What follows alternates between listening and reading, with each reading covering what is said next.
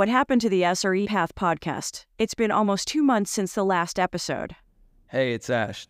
Don't worry. Sebastian and I haven't done a disappearing act. We've been working on exciting things in our own work lives and for future podcast episodes. That's right. We've got exciting news about future SRE Path podcasts. That's coming up right after I give you a rundown of the last few weeks. About that, both Sebastian and I were trying really hard to make the most of the fleeting Toronto summer while we could. And we succeeded.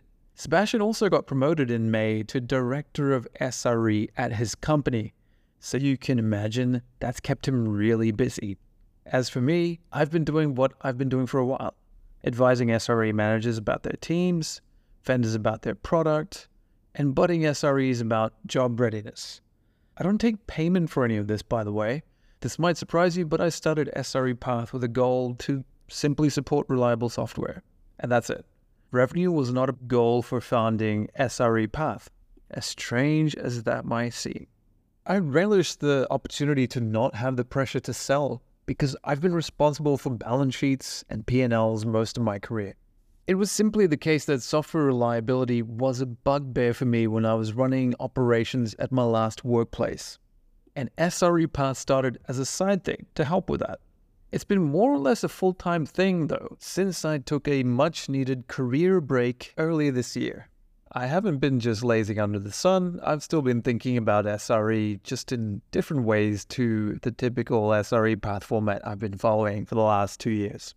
I've taken the last two months of time under the sun to think about two concepts that I want to work on. And these are things that keep coming up time and time again. People are struggling with non technical work issues like burnout, collaboration, soft skills, etc. So I will aim to help with that. I also noticed that a lot of people struggle to have a full understanding of new priority areas in cloud computing, like FinOps and ML Ops. So I'm working on something for that too. Now, for future SRE Path podcast episodes, Sebastian and I will probably get together at some point when the cold keeps us indoors for long enough. In the meantime, we will release episodes in some new formats that we haven't tried before, and that should be interesting. But I will warn you that it won't be on any set schedule. I will release them as we come up with something good, not on any pressure to produce every week or two weeks or month. Let's just cut to the chase. Ash, what will these formats sound like? Okay. The first format will be recorded talks with SRE managers about SRE practices in their organizations. The second format will be my chats with SRE vendors who talk to a hell of a lot of SREs and managers. I will encourage them to cut the marketing lingo and get straight to how they help SREs and what trends they have noticed from their many, many conversations with people.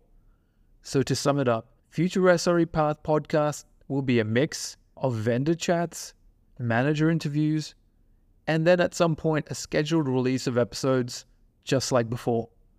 So keep an eye out for when we drop the next episode on this podcast.